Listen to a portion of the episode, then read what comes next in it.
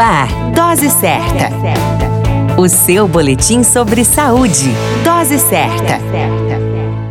Olá, eu sou Júlio Cazé, médico de família e comunidade, e agora voltando com o tema autoimunidade, que é uma condição onde o sistema de defesa imunológico de um indivíduo agride estruturas do corpo deste mesmo indivíduo. Ele funciona como se fosse um vírus ou uma bactéria em agressão ao corpo. A autoimunidade ocorre diariamente em nós com o objetivo de eliminar aquilo que, de uma certa forma, já não serve para funcionar no nosso corpo. Hoje sabemos que algum grau de autoimunidade acontece na maioria maioria de nós, sem, no entanto, causar doença. As células de defesa recrutadas para realizar a autoimunidade normalmente são os glóbulos brancos, conhecidos como leucócitos, encontrados no sangue.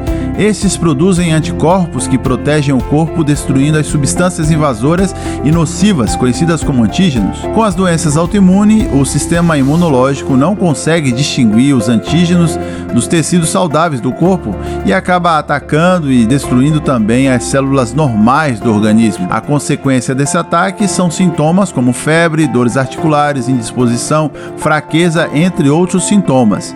A dica de ouro é: cuidemos sempre da nossa saúde e, claro, do nosso sistema imunológico. Na dúvida, procuremos orientação médica. Em breve eu retorno com mais informações sobre saúde aqui no seu Boletim Dose Certa.